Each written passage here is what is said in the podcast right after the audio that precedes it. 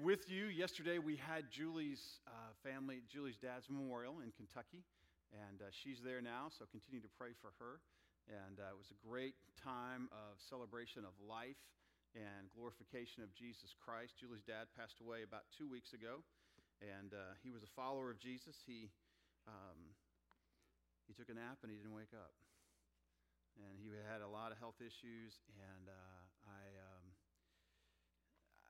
Some people don't like it when I say this, but Julie and I, we feel like we'd sign up for that, you know? I mean, if we die today, it's a good life. You know what I mean? I mean, it's a good life. Don't cry for us. Julie always tells me. She says, honey, you know, if I die today, don't cry for me. I said, I'm not crying for you. I'm crying for me, is what I'm crying for. You know what I mean? What am I going to do if that happens? It's going to be a disaster. I'm just that self centered, so pray for me that I'll repent of that. Um, so, but pray her and her family are, are figuring things out, you know, and, and, you lose somebody, you've got a lot to, to work through. So, thank you for all your kind words. And, uh, but it's good to be with you here in Delray Beach, Florida this morning. You know, some news is so compelling, you just absolutely have to tell it. You have to share it. You have to find a way to tell people that um, you won. You got the job. She said yes. It's a girl, it's a boy. Or better yet, it's a grandchild. Which, let me just tell you, side note, grandchildren are way better than they tell you they are. Let me just, just tell you. As a grandfather, I know you've heard that before. If you don't have grandchildren, you're like, I don't really care about hearing that. But um, they're way better than children, Mike. I mean, I'm telling you, I know your children are great, but their children are wonderful, but grandchildren are even better. And the reason is you really don't have to do any of the work, but you get all the enjoyment. So that's the great thing. But some, that, that's, you know, you have this news that's so great, you just have to slip it into every conversation. You know, you're just looking for opportunities for someone to quit speaking for a moment. So let me just tell you about my granddaughter. Let me just tell you about my team. Let me just tell you about this victory. Let me just tell you about this awesome thing that happened. We just we're that we're wired that way. Things that really matter to us, we just have to find a way to share. And this is the story of Paul today in Acts chapter late 21 and into 22. We're preaching through the book of Acts and we're getting close to the end. And Paul is in really this zone where he is uh, kind of, Luke is kind of summarizing all of Paul's ministry in these next three speeches he's going to make. This is everything. This is what I want you to know. This is my testimony. This is how I want to share it. And things are getting rough for Paul. He's on his way ultimately to Rome, and that's where he will be killed and left at the end of actually the end of, of Acts 28. He's it's over for he's, he's left in prison, and we know that he's later very likely martyred by Nero. Um, so we're in Acts chapter 21, beginning of verse 37, and Paul has intentionally gone to Jerusalem. Even though godly people have told him this is going to be really bad. They've told him, don't do it. You're going to be persecuted. You're going to be tied up. It's not going to be what you hope. But Paul says, I, am ready to die for Jesus. I've got to go to Jerusalem, and I've got to ultimately go to Rome. I'm going to go forward. And so Paul goes to Jerusalem. We talked about it last week that as he's there, they, they want him to, to participate in a vow, and a vow ceremony, and a commitment some people are making. And he's trying to make this big statement about the fact that he does believe that Jews should be Jews and that they should stay a people because God's ultimately going to use his people. He does, God keeps his promises. But even as he does that, he gets falsely accused by a mob that he brought Gentiles into this temple. And they're like, we got to get this guy. And so the streets uh, are, are full of people wanting to get Paul and they want to kill him. And they're about to haul him off and they're beating Paul.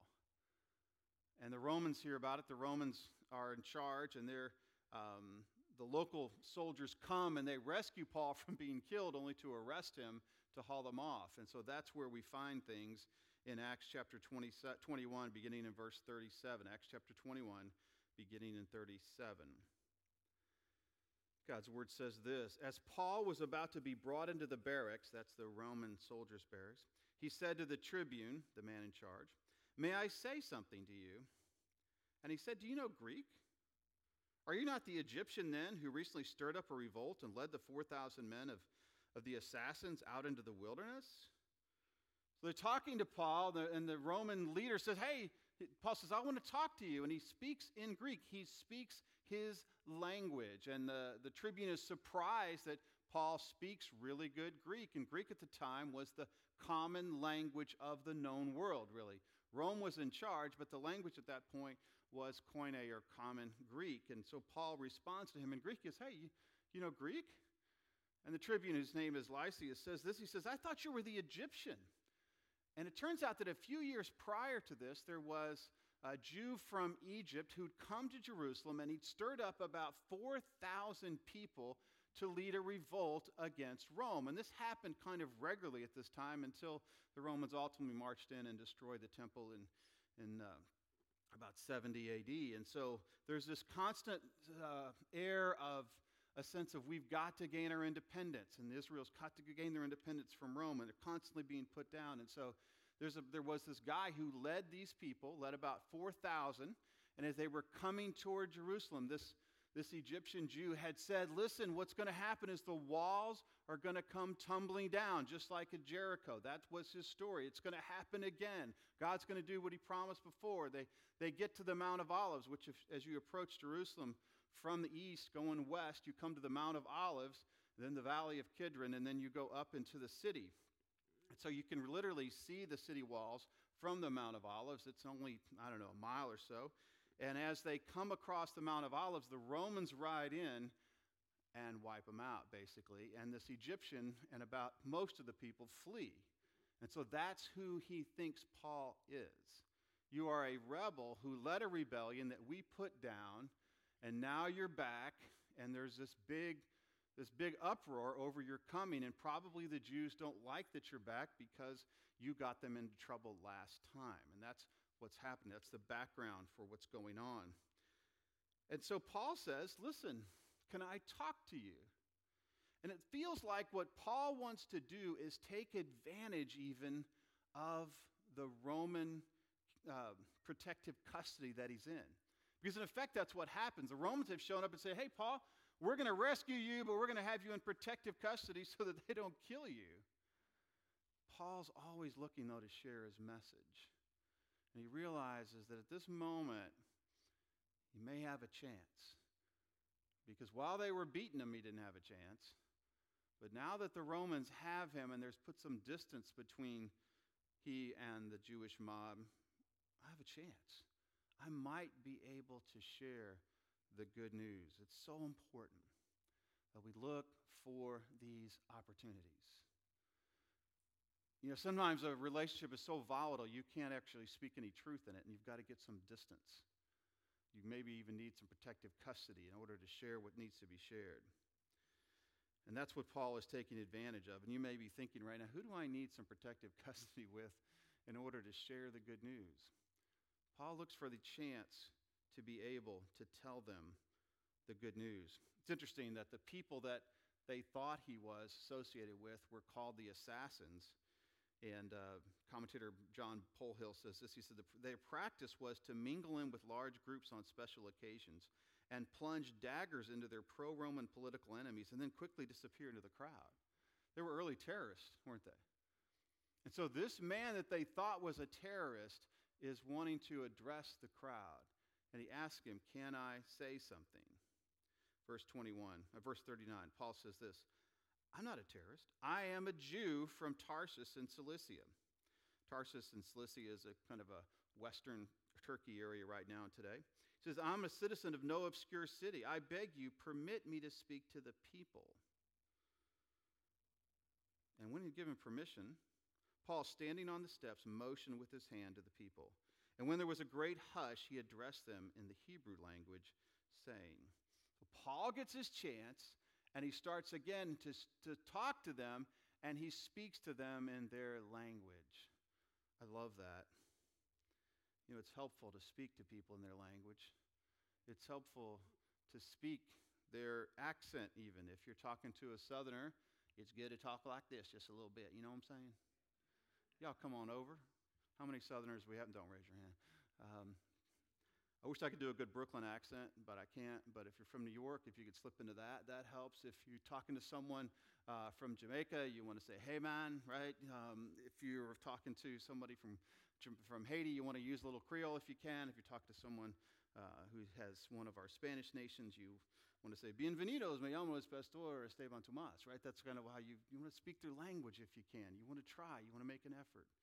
And so Paul does this. He speaks Hebrew which in the, was not the language of Rome. It was the language only of the Jews. And so he speaks their language so that they can understand.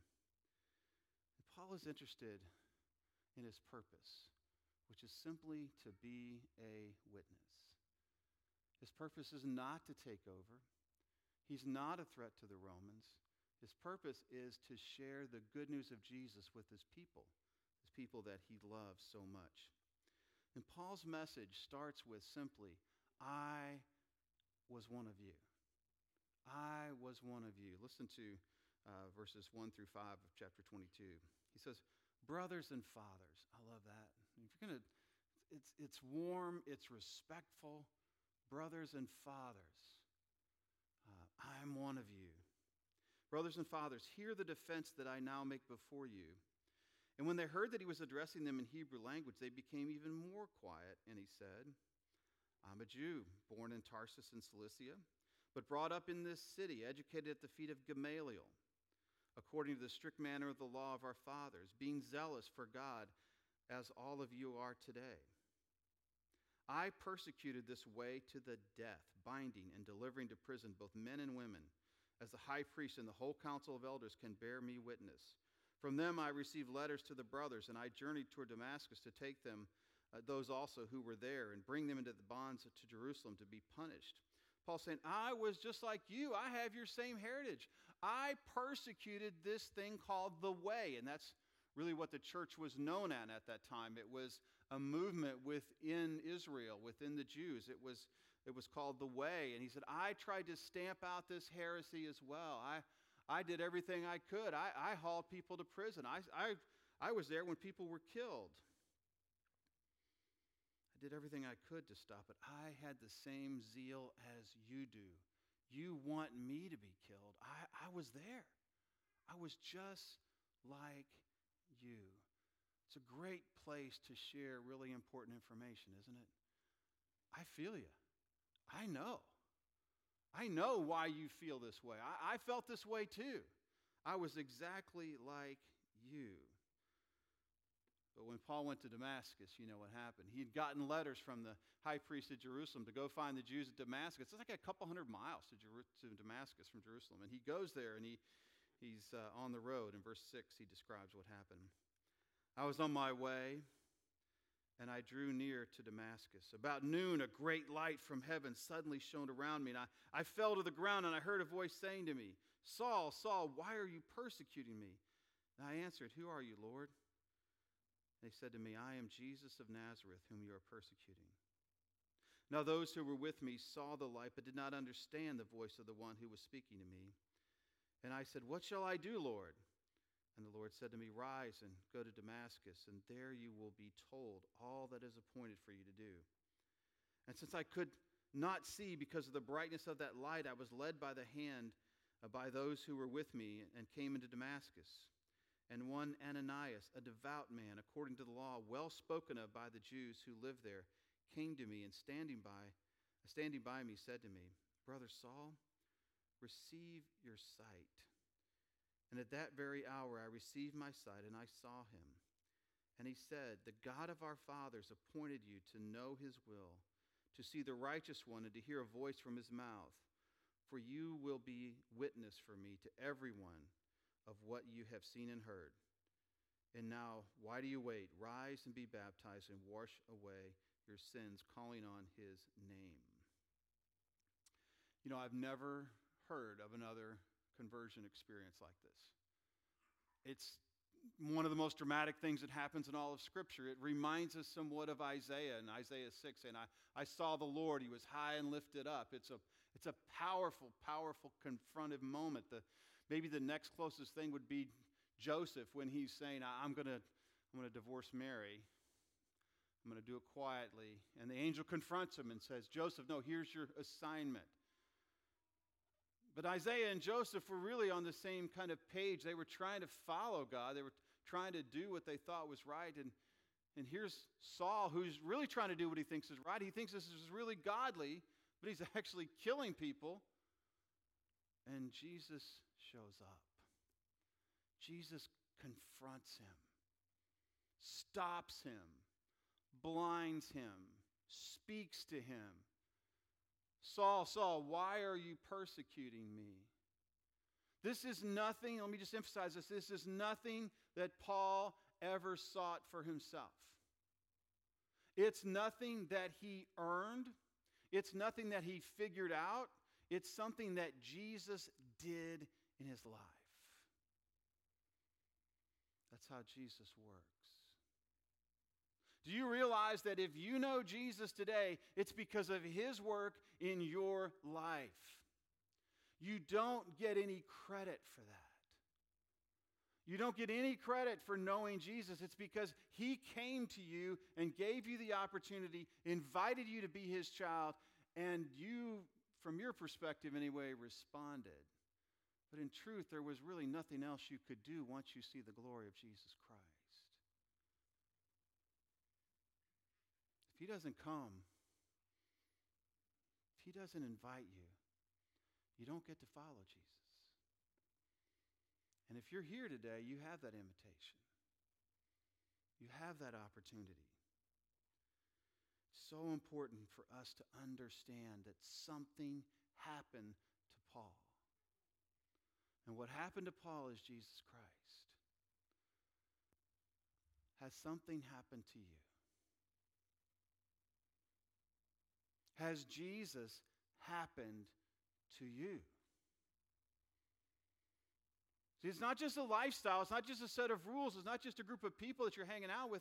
It's because Jesus Christ has invited you to be his child. I don't know what happened to you, but I know what happened to me when I was nine years old on the back row of a Baptist church. I know the offer was so compelling and I was so resistant that I ultimately I couldn't stop. I couldn't stay. I had to go and receive this incredible thing called salvation some 52 years ago.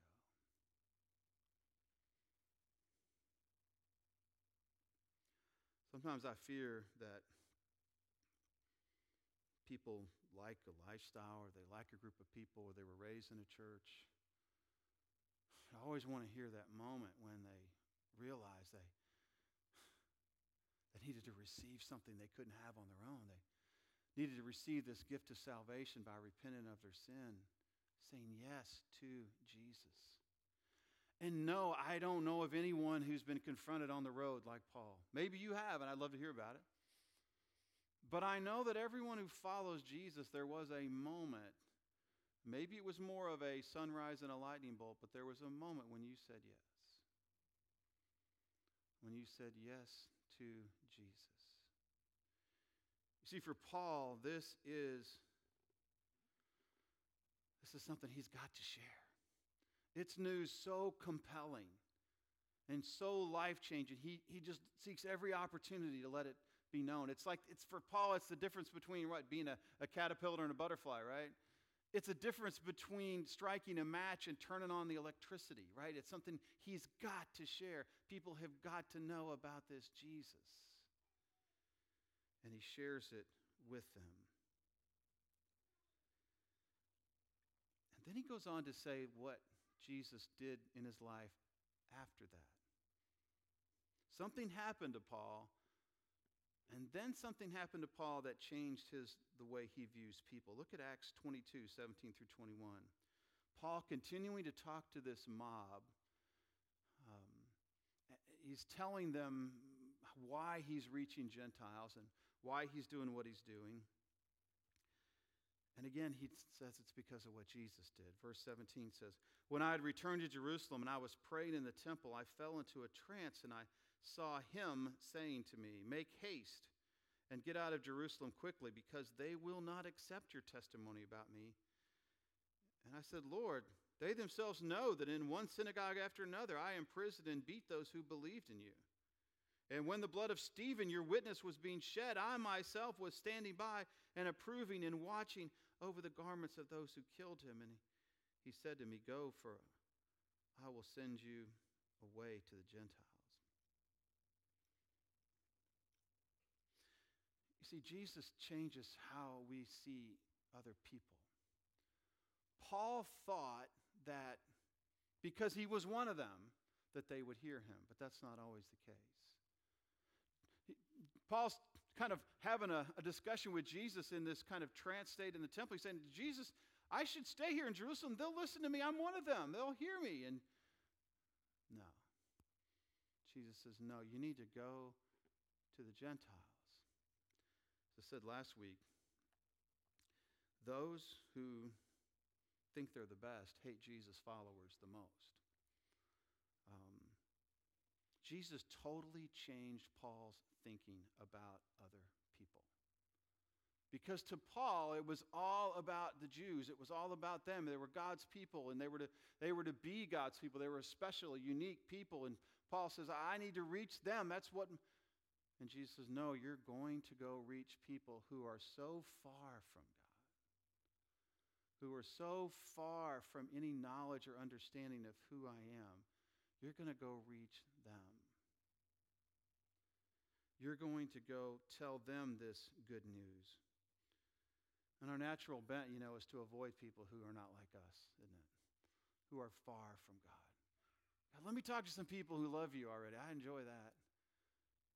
God says, No, Paul, I want you to go to people who really don't even like me, but they don't really know me. I want you to go and reach those people who are very, very far from me. But there's a problem, right? Because when we do that, we're saying, wait a minute. What about all my good stuff that I've done? What about all my good deeds that I've done? And the, that's why the Jews are so mad at him because they're like, no, we're a special people. You're taking away our uniqueness. You're saying everyone else is going to be invited in to be God's family, just like us. That can't be. We're special. You know something? We're not special. God's people, the Jews, God's people, the church, we're only anything because of what Jesus has done. We didn't deserve it. We didn't earn it. It's not because of our heritage. It's because of what Jesus has done. Verse 22, they respond. Up to this point, they listened to him, and then they raised their voice and they said, Away with such a fellow from this earth, for he should not be allowed to live with him. To go to people who are not God's people, we need to get rid of this guy.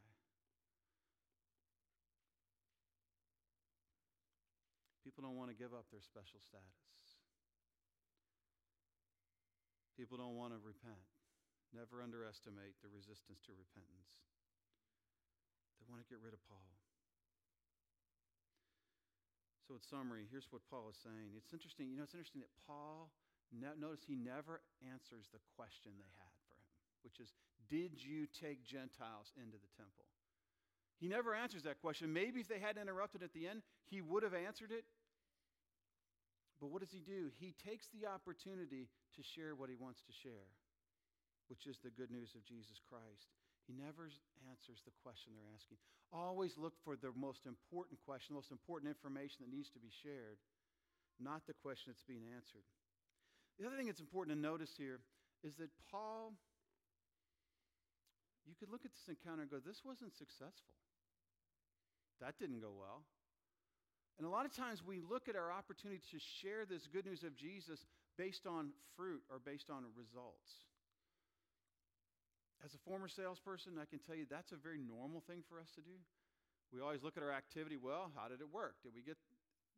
Paul's goal wasn't fruit so much as it was faithfulness. It's God's work to bring fruit. Our job is to simply be faithful. If we're always concerned about did it have an effect? Did, did people get saved? Did people, we, we definitely want to look at that, but we also want to, am I being faithful presenting God's word? Am I being faithful to the opportunities when I didn't even notice there was an opportunity? You see, something happened to Paul. Did something happen to you? Maybe something's happening right now. When I was thinking about this Sunday morning, knowing I was going to be in Kentucky on Saturday and it was going to be tough to get back here for Sunday morning, I began praying, God, what, what do you want me to do? I could certainly have someone else preach that day. I just believe something special was going to happen today. I believe something special happens when God's people gather. Is something happening to you today? Is He moving in your life? Maybe to receive the gift of salvation that you've never really received. Something happened in your life today? I would love for you to respond to Him today. I would love for you to receive that gift of salvation. Maybe something's happening to you today where it says, I, have got to be more aware of what my purpose is. My purpose is not to be successful, not to make a lot of money. It's not to even have a good and happy life. My purpose is to make sure that people know about this incredible news. Regardless if they respond or not, I just got to find ways to get it into conversations. I've got to make it the most important news that I share. Has Jesus changed your thinking about people?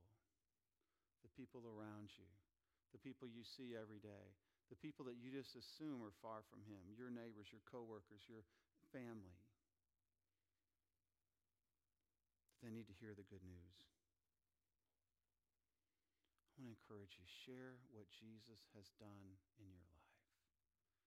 So I don't really know how to do that. Well, listen, you know how to share every other experience in your life you've had a baby, and you know how you know you know how to share that story. If you've taken a trip, you know how to share that story. If you've anything that's ever happened to you, you know how to share that story. If Jesus has happened to you, share the story. Share the story. Find a way to get it into conversation. Find a way to share the story. It's the most vital news you'll ever share with anyone. Well, I don't know if I know all the right answers. You don't have to know all the right answers. You just have to know what happened to you.